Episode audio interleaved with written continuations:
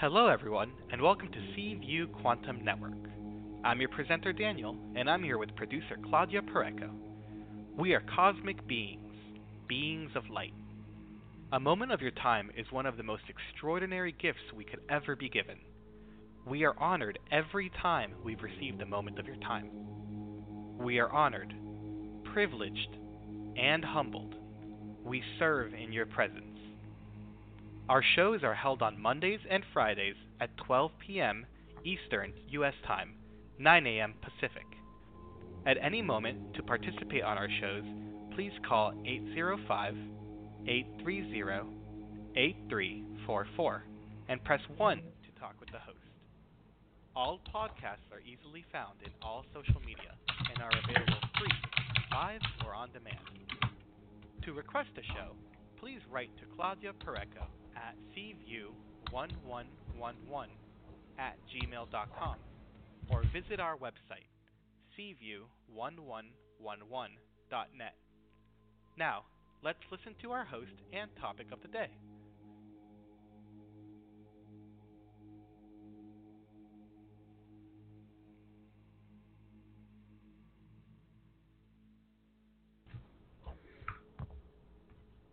Thank you, Danny, and welcome everybody to C-View. Today we have the show From Fashion to Enlightenment, A Blessed Life with Anastasia Hayes Piper. After 30 years in the fashion and beauty industry, our guest and host, Anastasia Piper, shifted to the nonprofit sector in development. Then she coached and consulted on building community through positive change and transition. Formerly the creator of Spirit of Change in Los Angeles and San Diego, California, Anastasia recently moved to Asheville, North Carolina to expand into spiritual growth through healing transmissions as an inspirational intellectual medium. Her mission is to empower individuals to take responsibility for their own healing and creativity, empowering themselves and their community. Anastasia connects to the spirit world through her lineages and is used as vehicle for messages to empower and uplift. Individual sessions can be booked online at heavenlymusings.com Anastasia recently appeared on one of the episodes on Asheville Awake, where she shares some of the inspirational messages she has received. Anastasia has is an inspirational intellectual medium, as I said before, she connects to the spirit world through her lineages and is used as a vehicle for messages to empower and uplift. But what does that mean? Today, we are going to talk about fashion to enlightenment. And what does fashion to enlightenment mean? So let's bring Anastasia to the show so she can tell us a little bit about her new show, what is the mission that she wants to have through this show? Where is her passion taking her these days? And how she listens to spirit and how her life has shown her many aspects of spirituality through her work in a beautiful fashion life that she shared with her family. Hey Anastasia, how are you? Welcome. Hi, Claudia. How are you?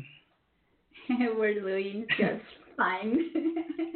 Good. I lost you there for a moment. I know. When you work with computers and electronics, and we are going through a big, big shift of dimensions and um, vortexes and, and change and from one place to another on planetarily talking things happen. So we just laugh and adapt to them. So we don't care. So we just had an opportunity to give a very beautiful opening about you. And I was telling people, our listeners, how you're going to uh, share your own story for, in the fashion industry and of enlightenment. Well, thank you, Claudia. And um, I'm delighted to be here today. Uh, yes, uh, the energies that are coming into the planet are taking everything and throwing it up like pieces of, of salad, right? You throw up lettuce in the air and it comes down. So we have to be flexible. So uh, I welcome everyone on the call today. Uh, this program, From Fashion to Enlightenment, is the story of, um, I call it a blessed life. It's the story of my journey. And uh, it, I have been guided by my teams and lineages to share this story now. I actually started sharing this story in a PowerPoint presentation years ago, and uh, then I was told to put it away. And so it's been since probably 2010, so maybe five or six years since I have uh, used or even looked at this material. And a few weeks ago, I was given the inner guidance to take it out and uh, to uh, have the intention to use it as a vehicle of love and light to inspire and uplift. And I thought, well, perfect timing. Uh, which always is that spirit knows when the correct time for something is or the best time for something is, even though we think we know. So, from fashion to enlightenment is uh, the story, as I said, of my truly blessed life. And it is, um, first, I want to uh, explain what my perception, because this whole story is my perception and my uh, adventure. Uh, enlightenment to me always meant years ago uh, that it was, oh, a state I could never attain. And it was like beyond my grasp. And then through a series of circumstances over the past 30 years, maybe even more, I have grown to understand that we all are enlightened. We've just forgotten. so it isn't um, such a uh, a big word. Uh, I think it's a much, much misunderstood word. So I welcome all of you light beings today to uh, to this program and for the months to come. I would like participation. I am a, someone who enjoys conversation. I'm a storyteller, so I'll tell my story, but I enjoy and will enjoy to hear your story as well. And that way, uh, we become more conscious of the community that we're building. Uh, it is a community of light workers, and we're here to assist with the changes in the planet and to assist those who haven't awakened yet. So I was born in uh, New York City, right in the heart of the city. I am a city girl.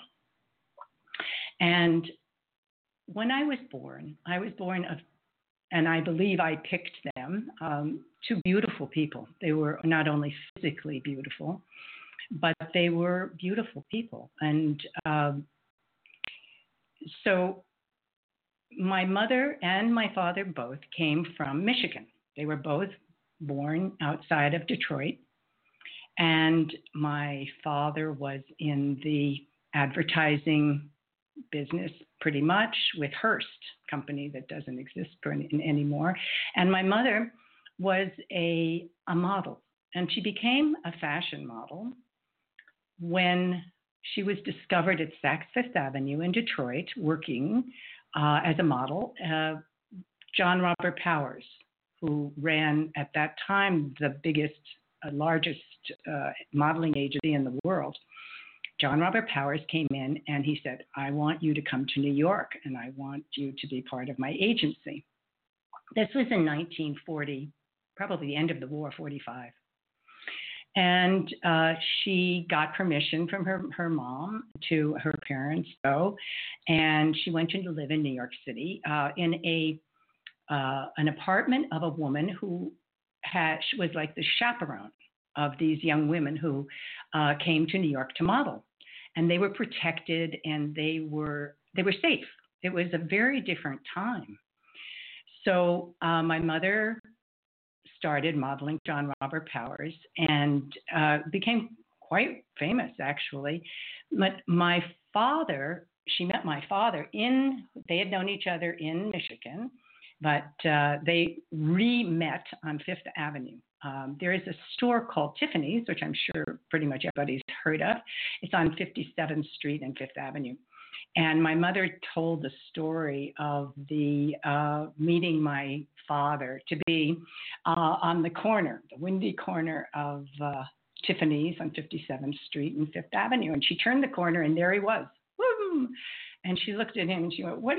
She, what are you doing here?" He said, "What are you doing here in the big city?"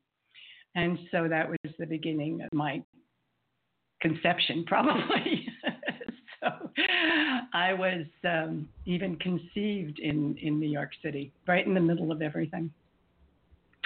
Uh, my father, uh, so from the very early days, uh, and this is where the fashion, the beginning of my life started. When people ask me, "Well, when did you start to work?" I say, six months of age. I was I was six months old when I had the cover of Woman's Home Companion, which was a famous magazine at the time. My mother uh, and I were on that cover. And I still cherish that cover today. I have the original cover with me, and I travel no matter where I go. That cover comes with me. So that was how I began in the fashion business. In that time, it was very much family oriented. Mothers, um, a lot of the work my mother did was with me. It was mothers and daughters. We we did uh, photography together. We did mother and daughter fashion shows, like for Singer's Sewing Machine together. I really did grow up in, as they say, the business. And I don't know that I didn't know that it wasn't different than anybody else's life. You know, I just I just knew that I was happy and I got to be with my mom and all of her friends. It was really interesting to be with independent women, working women. And I always knew that like these women could do anything. I could do anything. I never doubted that I could uh, accomplish whatever it was that uh, was set before me. And I think it stems from seeing all of these women in their power. Um, it, it may seem frivolous on the on the exterior, the fashion kind of business, but you have to be substantial to be successful in that business. And substantial, I mean, you have to know what you're doing and you have to uh, trust. And there, I saw a lot of those uh, qualities that I in, inspired me as a child. So um, that part of working with my mom uh, was uh, was fun because I enjoyed being with her, uh, and uh, I, I'm sure I enjoyed the fuss and everything that mm-hmm. goes on. It's like young actors. It's the same thing. There's a certain attention, right? But I did. I went to school like everybody else, um, and when I was at school, I was seven years old. My whole life changed, com- radically changed. I was before that I was a happy-go-lucky child. I had a brother and a sister whom I loved, um, although we fought all the time. My sister was three years younger, but my brother was only a year younger, and we were very, very close and good friends. And then um, when I was seven, one morning I had a kind of a ritual. My father uh, would take me with him to church before school because I loved going to church. I was a child that talked to the to all the statues in the church. I didn't necessarily. Uh, I just liked them. I don't know that I it registered, but I always loved God and loved being in church. And um, I liked the quiet. I liked the singing. Um, and so I used to accompany my father to church uh, before, and then he dropped me at school. And my sister and brother were still younger, so I think they were at home. And one morning I went in to wake him up. And he didn't move. So I went to get my mom and, you know, tell her. And it, it, as it turns out, my father died in his sleep uh, of a heart attack uh, peacefully at home. And I found him. This was the beginning of my uh, un, I didn't I didn't understand what had happened because I think my mother told me we weren't allowed to go to the funeral, which I think that all children should be allowed to see joyfully the passage, this transition, but I wasn't, and um, we were sad, you know. And she, I think my mother said something like, "Oh, your father's gone on a trip and he's not coming back." And, I mean, what do you think about that? Well, we felt abandoned there was no question about it. As much as my mother, she didn't know how to handle it. She was 27 or 28 years old, and she had three children. And from that moment on, she just took charge of everything. Um, I think she already had been in charge when my father was still alive because she was a force to be reckoned with. But it was the turning point in my life. Um, and the it, I missed him because he was kind of my pal. I went to ball games. He was a Dodger fan. We went to Ebbets Field together. When my brother was older, we went with my brother. Um, I spent a lot of time with him. He was a, very much a family man, and um, he was just he was great. He used to take me. I remember he took me shopping once to Best and Company. This is a store that no longer exists, like lots of others. But it was at the day that's where little girls got their dresses and things. And so um, I remember him taking me shopping. And when we were on the main floor about to leave, um, someone hit, touched my head, right? Well, it was the Duke of Windsor. The Duke of Win- and mm-hmm. Duchess of Windsor uh, commented on what a beautiful child I was. Um, I don't know what age I was. I was probably, my father died, I was seven, so it probably was when I was six or seven. And I'll never forget that moment in time. It was after that I realized I, and I spoke with him, you know, like hi and thank you or whatever I said at the age of seven. Uh, but I remember being at ease uh, with uh, someone who was famous because I had been modeling with other people who were famous too, or at least famous in my mind. And I didn't see much difference. This has become something very important in my journey. Seeing each other as being people, uh, not having a lot of preconceived notions. Now, that doesn't mean that I didn't have some through through the through the years, but I've realized that the most important thing that we can do, besides really liking ourselves and taking care of ourselves, is that when we do that, or when we, we, we take care of ourselves, we drop uh, stuff that, that we don't need, we approach people differently. For instance, if we are um, if I don't see a difference in someone, it's so, simply because I, I, grew up in a city of international people. Of I met all kinds of famous people. People were just people. I either liked them as a person or I didn't like them as a person. It wasn't about a lot of preconceived notions about the people, even though people around me kind of tried to do that. I never really accepted that. I was always listening and that's a blessing. I've always listened to my own take on things pretty much. And I've learned more and more to trust that. Uh, and as a child, uh, and especially a child uh, losing, it was like I lost a best friend. Um, and uh, because he was around more, mom, even though I worked with her a lot, um, I missed my dad a lot. And uh, so did my brother and my sister she was even she was small so she really didn't um, i don't think missed him in the same way but we were open and saw very early on on my journey i saw a transition. I saw that there's life and death.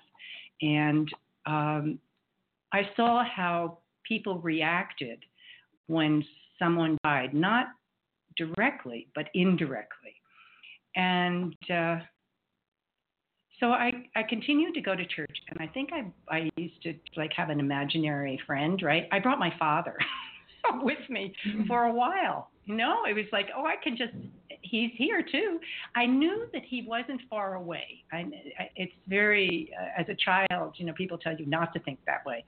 But honestly, we have to allow children especially I have no children of my own, so I can't speak an expert about children, but I can tell you from my own personal experience that allowing children to be who they are, allowing them to experience life, and not trying to continuously protect them in in in, in, in a very personal sense. Yes, we are here to protect our children, and I'm very much um, uh, for that. And it's not that. It's we have to just allow people to be who they are, whether they're children or adults. That's um, part of seeing someone, of really seeing them. So here I am at school. I'm in a private school. I'm working in the afternoons. So uh, at uh, for uh, fashion. Uh, either fashion shows or photographing, uh, photographic um, booking with mother and or myself. I did a lot of work on my own for children's clothing because it was a big market. And I uh, left school uh, in the afternoon, and it was different than everybody else, which was not a fun experience necessarily with my classmates because being different is whether see for someone would look at it and say oh she's she's different because she's pretty or she's eh, different because she's heavy or she, or you know she's got to, eh, but people were it's like we judge each other continuously during the whole course of the day. It's amazing we've gotten anywhere.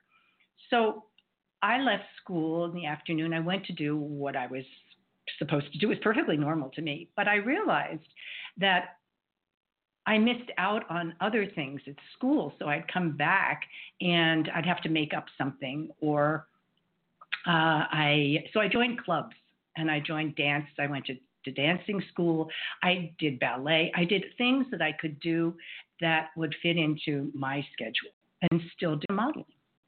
And my mother was brilliant at it. Uh, when my father died, my mother devoted her life to her children. She worked hard. She was successful. She was uh, truly um, a, a, a, beacon of light um, in so many ways. And she she she was fierce, and uh, and she was also very funny. Although it was hard for her to have a sense of humor, but she was hysterical. My brother was the one person that could get my mother to laugh. Thank God. And uh, so uh, she, um, she, I'm losing my train of thought. I get caught up sometimes. You'll have to excuse me in the story because it's so it's so interesting to recall and relive um, relive your life. Uh, so I. Um, I was at school. Claudia, you can jump in and pull me back yeah, to reality. Were, you were talking about, I'm going off on some track. yeah, you were talking Oh. about going to school, work, and many times having to catch up. Oh, I know what it was. schoolwork. Correct. I know what it was. Um, when my father died, mother ha- had to have help because she was so busy working, and so she hired a nanny. And uh, this nanny, who became my second mother, oh my God, she was amazing. She was a school teacher from Ireland. And she had just come over to New York. She was a friend of, of friends because I have a, a, a Russian name because I my family, my mother's family is Russian and Polish, and my father's family is Irish and English. So uh, we had a lot of Irish friends around, and I lived in in a part of New York that was also populated by a lot of Irish, uh, and uh, so we had a lot of Irish friends, and one of them found Ethna. Her name was Ethna O'Farrelly, and everyone called her Miss Ethna because she was she truly was a school teacher, and she was a great blessing, another blessing in our lives because she she was a disciplinarian. Three children with a single mother can be quite a handful. My mother was out working, and Ethna just stepped in. She was the guardian angel that stepped in to take care of us. And she and my mom became the the closest of friends. It was it was a, a beautiful thing to watch um, two women uh, building a family, and they did. And uh, my mother would date, and Ethna would date, but they had each other as well. So um, I learned early on that that a family doesn't necessarily look like a father, a mother, and three children. It can be any of the above arrangements. You know, it, I I was very fortunate to grow up in a uh, a household and with friends who are open minded. I was never. I just that's the judgment piece again. In New York, the first openly gay uh, people that I met, I met as a child in the neighborhood. I everybody. That's why um, I keep saying, you know, I just don't see a difference. I just see people, and uh, I like and some I don't, and that's my that's my prerogative. But anyway, Ethna was just she was, as I said, the disciplinarian, and she whipped us into shape so that we would um, uh, be able to function. You know, we went to school, we were on time, we took care of each other. Uh, we lived in a neighborhood where everyone knew each other on the block um, on the Upper East Side of Manhattan, uh, which was also a time where we knew the corner store. We everybody was looked out for everybody else. It was uh, a community, truly in the sense of the word. Uh, it was wonderful. And so we'd be out roller skating, and people would always know where we were. Um, being a child of the city, also we took public transportation. I took the bus to to school every day. When we were very small, we were taken to school, but after that, we all were what we did. That's growing up in the city and it uh, you grow up fast because you have to be alert, you have to be awake. Um, the minute that you start to kind of daydream, something happens. So, and we all looked out for each other. Uh, Central Park was our playground, uh, which was really fun. We all thought of it as our own, and uh, we were able to ice skate there. We were in the winter and sled, snow sled down the little hills. Uh, we uh, we played hockey, field hockey. We, it was it was our that was a blessing. It was our space. My mother, in um, another uh, amazing thing she did besides finding F for us, she and my father had had a house had a house that they rented out on Fire Island. Fire Island is an island off the coast of uh, New York, out on Long Island, off the coast of Long Island, and it's out in the ocean, and it's beautiful. It's 30 miles long, and there are no cars. I mean, they're function cars, cars that function for electric, you know, electric company vehicles and things, but very few. And so we bicycled everywhere, and we grew up out there in the summers. My mother bought a house my mother um, knew that we needed an anchor in the summer and that she could travel to Europe and do the shows and, and uh, to, uh, to work there. Um, and if you're on the computer and you can see some of the photographs of my mother uh, we're posting, uh, she was, for instance, she was a Cadillac, the model for Cadillac cars, uh, always very high end, elegant um, work. She was a Clairol uh, uh, model for many years and Revlon. Uh, she worked for um, all the big names and uh, was really popular, well known, and well liked. And uh, we knew all the photographers too. They were friends of the family, and they they they were even more so after my father died. Uh, so uh, out at Fire Island, we used to ha- spend these summers. My mother would be on the boat coming over because it's a you take a go to Long Island and then you take a boat over to the island, and my mother would be on the daddy boat. We called it the daddy because all the men, the fathers, would come over on Friday night after work and spend the weekend and then go back on Sunday. And my mother was this gorgeous, beautiful model in the middle of all these husbands of all these all these families that were were all our friends. And it was funny, you know, it was always different. Everything was different when my life and my setup of, of how it developed was very different than everybody else's.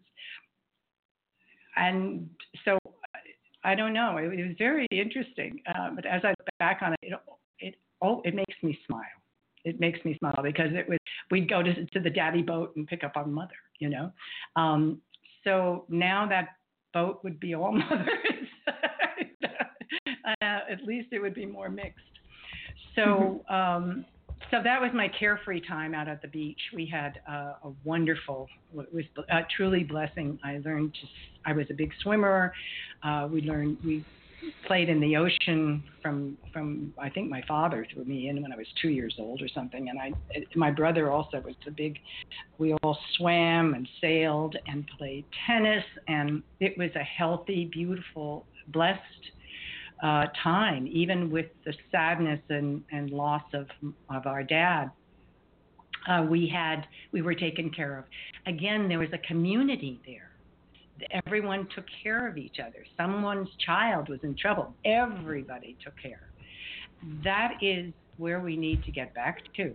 This is where we're going. Actually, we're, we're going there. But, uh, it's one of the intentions of this program uh, is to uh, bring us into community, a place that um, we can share stories, the way that they did in uh, in indigenous times and still do in indigenous uh, circumstances, is that we we have stories to tell. We talk to each other. I love technology, but very honestly, I am so much happier talking on the telephone with a friend than I am writing, you know, four pages of text. Uh, so, mm-hmm. uh, and I love, as I said, I love technology. Yet, there for me, it's about human contact. So, what I would, I, I'm hoping with this not hoping it's going to happen. We're going to um, connect with each other, heart to heart, face to face, even though it's over the internet. Uh, you can, uh, we can imagine each other because we'll feel the heart. The, everything is energy. And so it's an energetic. A smile is an energetic. Uh, this morning I read uh, I read the words joy, Joy is a source of all. And I just went, oh, yeah, I'm going to think about that today, you know. Uh, so, um, getting back to my childhood and the first part of this show, uh, I'm going to do the show in a very loose manner, as you can tell. So, but but by sections because each section of my life, this first part, it's about my father's transition and the trend and the the transition of our family of how how we coped and how millions of people are coping with a similar situation now. Although it's it's different, it's not so different. Loss is loss, grief mm-hmm. is grief, and children, you just don't understand.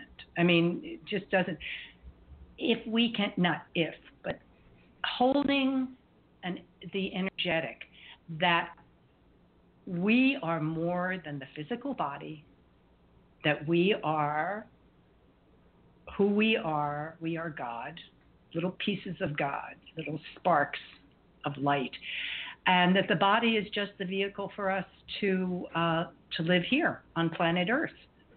Uh, I'm of the belief that I chose to come now at this time to be part of this transition that's happening of the planet. Uh, we used to call it the New Earth years ago. Uh, it is shifting, and we're here for the shift. We came especially. I can. I don't know exactly. I can tell you. I know that I came for that purpose. I how it manifests. I never know. I just follow I call it following the breadcrumbs. And it's um, it's the journey and appreciating each part of the journey. So uh, from childhood. I, I, mm-hmm. I think Anastasia that we all did. We all chose yes. to come at this point of life because it was the exact moment that we wanted to be here to experience what is going on in all shapes and sizes at the same moment, but at the mm-hmm. same time with different bodies. Because I, I love the story where you're talking about how it impacted your loss, having lost your your dad. But for in the other instance, having a very strong, independent mother, it mm-hmm. really changed everything for you children because I don't I don't hear lack. I don't hear fear. Mm-hmm. I don't hear um, you know wonder what is going to happen to us tomorrow or families disintegrating because they can't keep them together.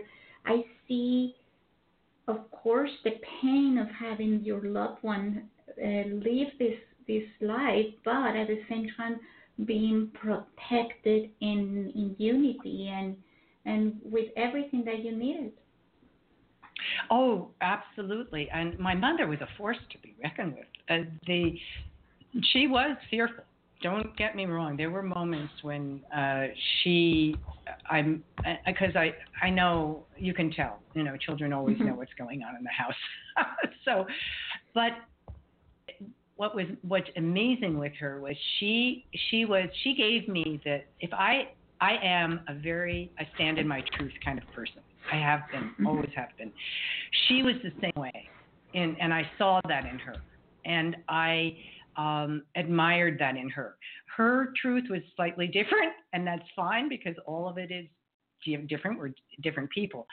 Uh, yet she uh, she she was really um, um, she in her her way was um,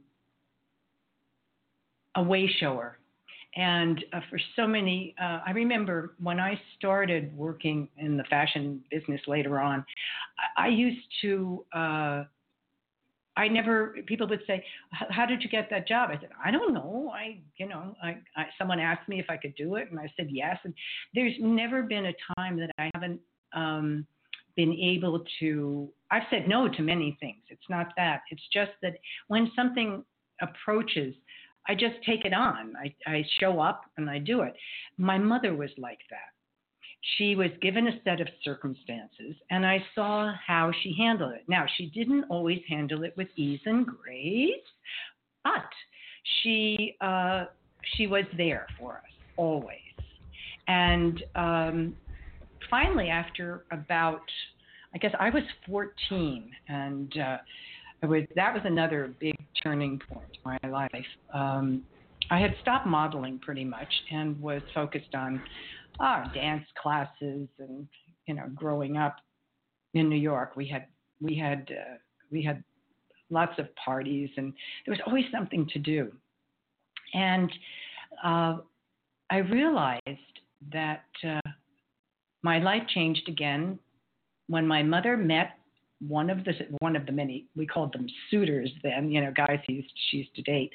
Uh, she decided to marry and uh, we met him and we didn't like him. We, we would have picked any of the others over the years uh, because he was very um, he didn't really like kids. He was he was an international lawyer a great man on his own um, but he didn't have any rapport with especially teenage kids. I was 14 when my mother remarried, and it was 67. It was a very tumultuous time in the world.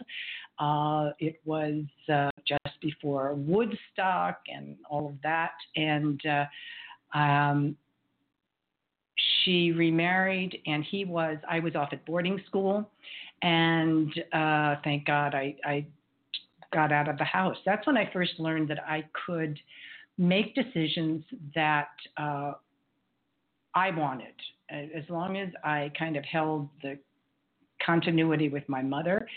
Um, and I liked boarding school. I liked being independent. I liked it being away from a home that I didn't know anymore. Ethna had left to get married herself. She and my mother pretty much when my mother got married or got engaged, she and Ethna kind of split, and both of them got married. it was very interesting. wow. And yeah, and um, and so uh, at school I was independent, and I didn't have to deal with the home situation that was really my mother and her new husband. And he had two children, so we now had stepsisters and um, it was uh, it was a very interesting time. Uh, I'm not going to go into that time today because that time has a lot to do with what I'd like to talk about next time, which is my brother and the uh, the uh, kind of the 60s and all the changes that took place. Um, that period of time, um, I just saw the Woodstock film. That's a documentary on PBS. Oh my gosh, it is so well done. It's a really interesting documentary about Woodstock from a standpoint of nonviolence, of how peaceful the that that um, the actual three or four days were. I was not there. I was in the city, and then I was in Europe actually for part of that. But um, it, uh, I'd like to to to speak about that in another uh, in another way um, next in our September show, September 9th. Uh, so for now, um, is anyone there for calls, uh, Claudia, or? I, I have questions? a question for you. Yeah. So okay. so so when you were a child, and uh, so you were going into the fashion modeling, and then um, how well did you like? Were there moments in your life that you hated the attention, or because you mentioned how you yeah. liked it, but were there yeah. moments that you say this is just too much? I don't yeah. like being treated like the pretty girl. I don't know. Mm-hmm. Were, were there mm-hmm. moments like that for you? Oh, absolutely. It's a very good point. Um, when I was at school, uh, I first saw discrimination, and I didn't understand it, and uh, and it was because I was pretty and I was special to them, you know, in their uh, minds, because I was working. Uh, someone else might look at that and say, well, children, you know, working, then, you know, there's a whole nother school of thought on that. Uh, but for me, it was perfectly normal, except with my friends, because mm-hmm. at school, I had friends in my neighborhood who understood more than the friends at school because I was pulled out of class or I was, mm-hmm. I, they thought, treated specially, differently, right? So, yes, and I can remember one time, and I acted out. There was no question about it. And that's, I think, the mm-hmm. time, about the time I started to end modeling. Uh, my mother saw, she was smart enough to see that it wasn't working anymore. I didn't want to be different. I didn't want to be special. I didn't want to be pretty. I didn't, I wanted to be normal. Okay, because normal kids did different things. So um, I remember one time I was in the bathtub, I was taking a bath, and I started to hit the water like punching it, right? And I was just angry. Mm-hmm. I was a child who was upset because something had happened at school, I guess. I don't remember the, the details because I have a tendency of letting those go. I think one of the great qualities of life is you can live through something and then if you can let it go and move on to the next thing, uh, it's much healthier. And somehow I instinctually knew that. But I remember very vividly, and my mother was like, stop yelling and this and that. And Ethna came in, and you know, it was a whole big thing. And um, I could be very challenging at that time. Um, I uh, had to be disciplined more often than not uh, because I, I was testing the boundaries of how much can I get away with, right? Um, and paying, and it was about attention because sometimes the attention on the exterior is what we're looking for, but it's really the attention on the interior, on the inside of us, that is most important. It's about being loved and cared for and nourished, right? And the outside doesn't do that for you. Uh, all the fuss and the, the fashion shows or the whatever photographers or this or that, that doesn't nourish. And you know that. Inside, we know that. And so for me, there was a shift. That's one of the reasons I loved going to boarding school is because I was on my own and I could start to make my own um, my own way. Um, not in the shadow of my mother, which was that was another thing, of um, and uh, and being different. See, in boarding school, nobody knew that I modeled. It was you know, and I didn't really talk about it. We were on a whole nother trajectory in, in high school. And so, with a whole bunch of kids that I didn't know before and that came from all over. So, uh, actually, I went to school with a lot of the Cuban girls who came from Havana at the time of Castro, who were sent to um, the Convent of the Sacred Heart, because that's my school, same as Lady Gaga, for those of you listening. the New York School, uh, the Convent of the Sacred Heart, 91st Street, was my school. And I went to their boarding school for high school as well, uh, one that was in Philadelphia called Eden Hall, which has since uh, doesn't exist anymore. But um, so I was taught uh, by uh, the nuns, and it was they were open nuns. They were they, they were so um, they were smart. They taught us how to be independent. They uh, sure it was discipline and all, but it was a great education. My mother also was like, very like smart. No, those nuns like Not those guys. No, I'm fortunate. Fortunately, not. Although I knew people who have had those experiences. For me, it was a, a group of women who were dedicated to education. So um, I learned French. We studied Greek and Latin in high school. So I was really prepared in so many, and I loved uh, French. I loved languages always. We chanted um, and sang Gregorian chant. Uh, I loved all of that. It was it, it appealed to my um, sense of a larger community. Uh, not so much, and and also the religious part of it because I've always, as I said, I've always loved God and uh, Mother Mary and and uh, Yeshua, and, and you know, the, I've always been part. That's always been part of my life.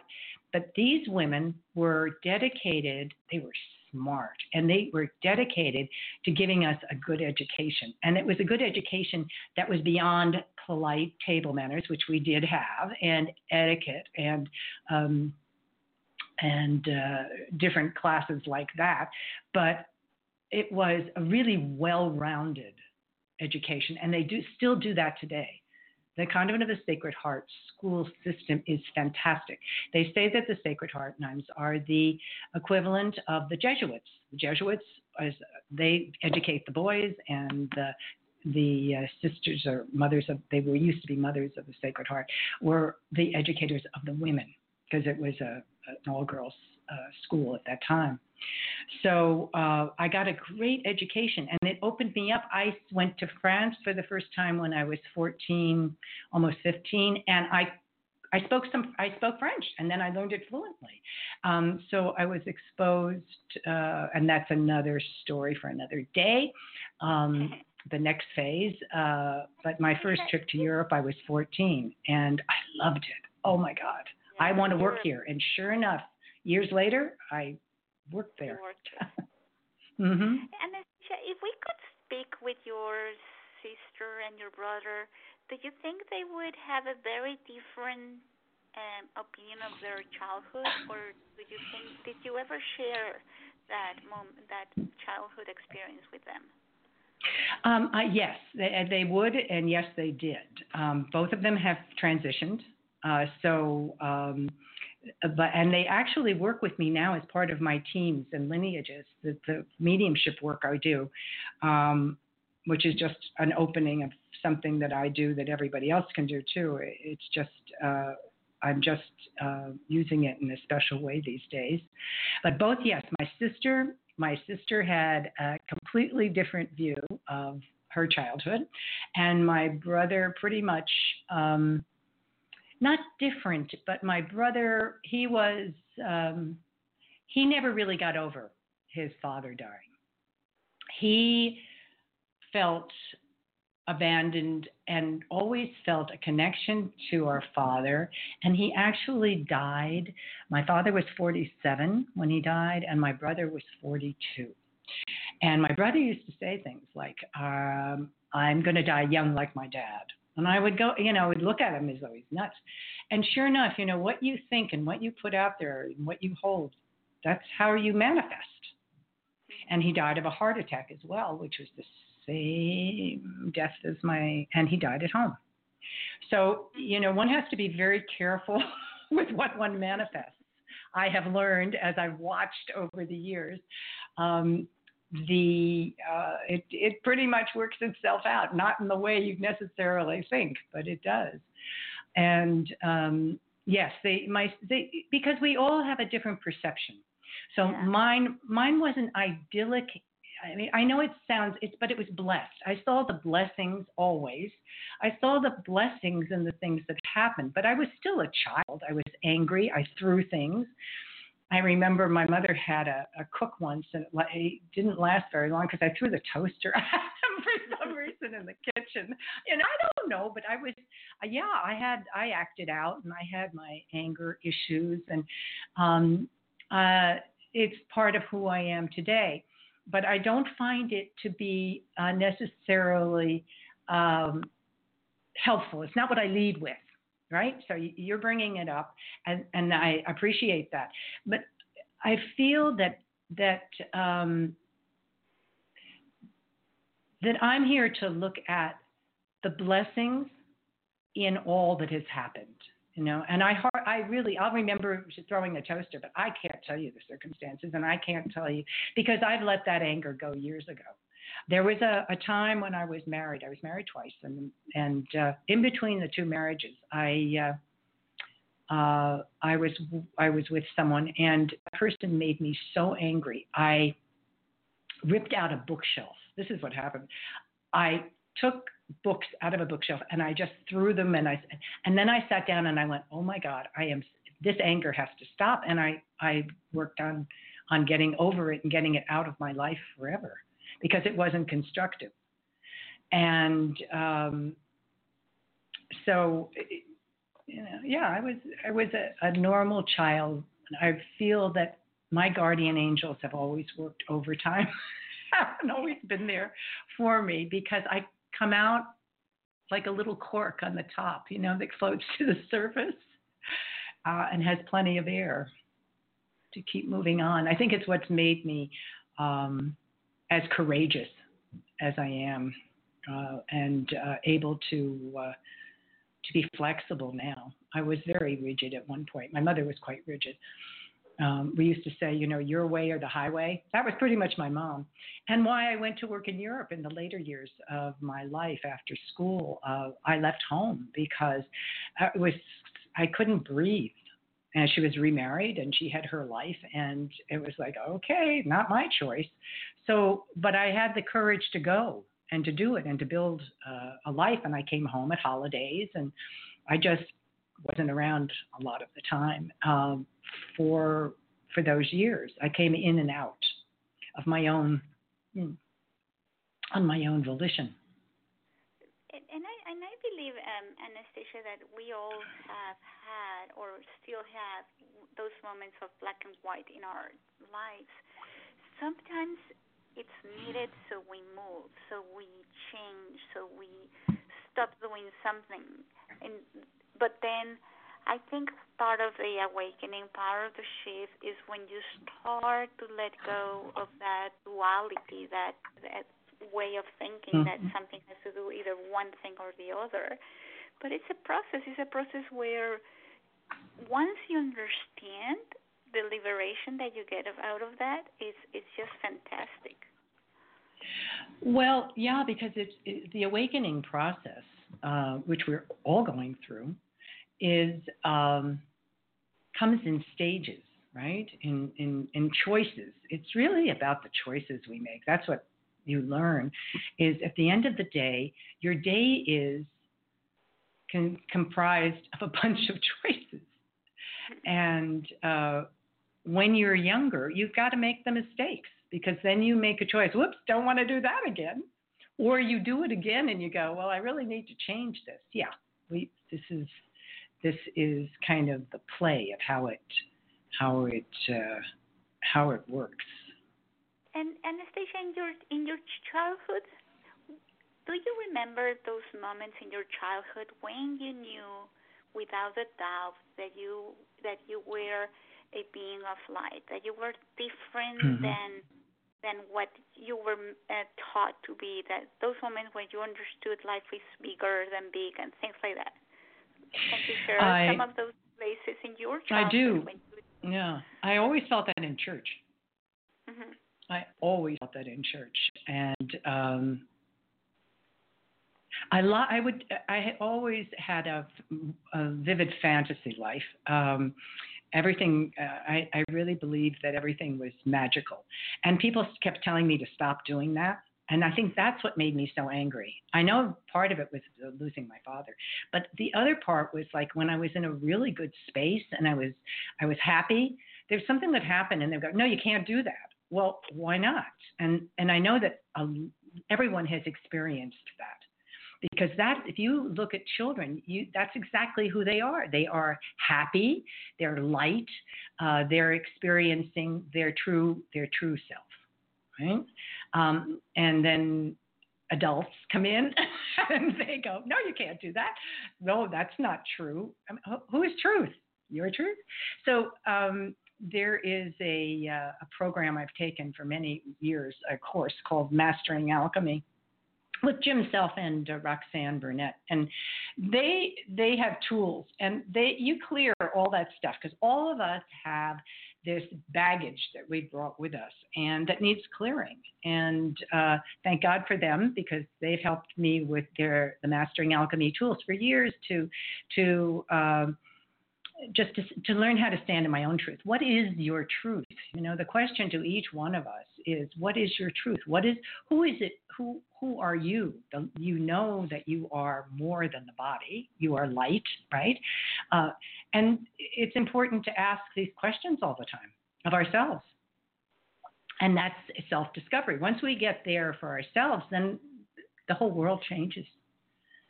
Uh, but that's the work we have to do and um, when I was a child, I had my these magical moments. And I, when I was in nature, when I was swimming in the ocean, oh, I was so carefree. I'd be surfing the waves, and not with a surfboard. With we used to body surf, you know. And um, it was when I wasn't in thought of. Uh, of, of what I was supposed to do. I was just free, you know, it's freedom.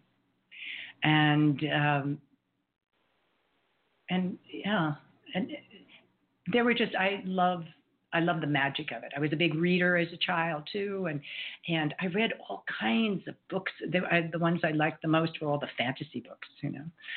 So uh, because I knew that there was some some way I was connected to that. I was connected to the fairy kingdom. Oh, I always loved talking to the fairies and. And of course, Ethna was great because she, being Irish, was connected to all of that as well that Celtic spirit. Uh, I've always had a um, an interest in that um, as well, uh, and it's about magic. It's it's it's it's so um, yeah. So it's come back into my life. Uh, it left for a while, and then I brought it back into my life.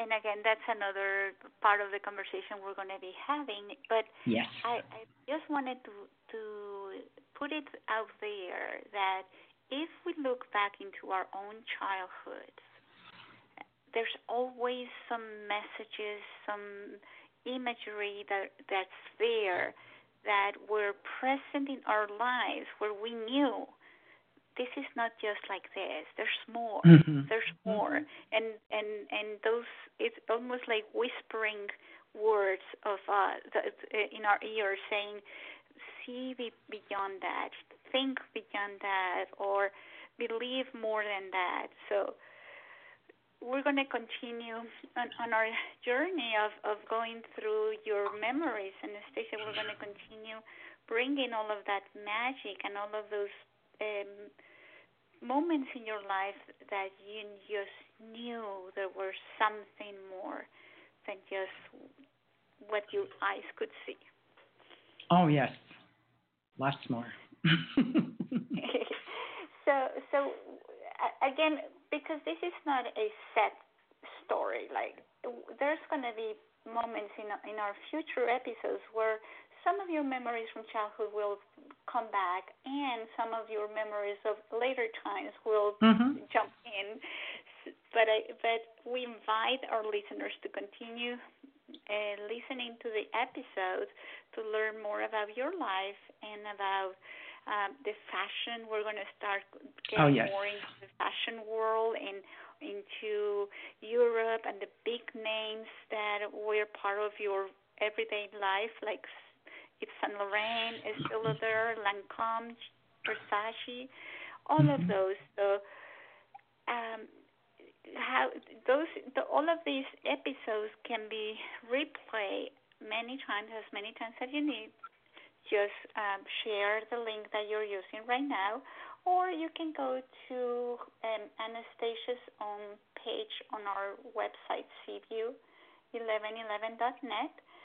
Go into monthly show tab and then click on Anastasia, and all of them are going to be right there to, in a click. So before we leave, Anastasia, what else do you want to share? Before what what is there anything that you want to share with our callers and listeners before we finish with today's episode? Well, I think that um, it's been very uh, interesting. You know, it, when I um, sat down to do this again, um, I asked that I did not want to do it the same way in a, any kind of a pattern, right? That it should be something that comes um, from from the heart, from my heart into uh, out into uh, the world. Because as I said earlier, the intention here is to spread the light, to uplift, and uh, to uh, to have a have a good time. Uh, I think that at this moment in time, if we can all look at um, at our lives in a not, and this is this is where it gets tricky always. It's being positive and being loving and caring is how we are supposed to be. the other is not who we are. And so if we can uh, see what's going on and be of course be part of of the world and but really get into who who are we and what are we here for? And what is what is the truth of of each one of our lives you know? Um, that that is the essence uh, of of all of it for us. It's a journey to get to know who we truly are. Um, I always think of this, and I'll tell you this story because uh, when people, uh, I started to think and I started to work in, in the kind of healing arts, I was like, I asked Creator, I said, so how did I get here? You know, and I had a vision of a, a group of us sitting uh, in a living room on a sofa. I was on a sofa, and um, the Creator was there. Right? Okay, we're having you know like coffee with God and um, it was real. It was so real. And I thought, okay, so the creator speaking and saying, we have this project I want, I'm working on, and I need some help. And uh, so, and the creator's t- telling the story, and the, and all of a sudden he said, so who wants to join in? You know, who wants to come? And we're all there. And I put up my arm and I go, I'll go. Yes, I'm going to be there. I'm going to do that and with all my friends. And over the years, I've met a lot of those friends that were sitting in the living room with me who I didn't know then. And that's really the essence of what I'm offering here is um, it's that power of we all we all chose to be here at this time.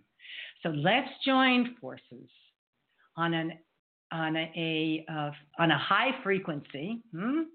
and go do it however is that you're meant to do it just take the opportunity don't say oh you know you pray for something and then we go oh no i don't like that because it comes in a different form you know it's like just do what shows up in your life and um yeah and then we'll continue that next time yeah get up get on the train yeah, just find out what is it that makes you smile. What is it? Obviously, I like to talk, so um, I have no problem with radio shows. I've been an inter- I've been interviewed many times, um, so I really was looking forward to this.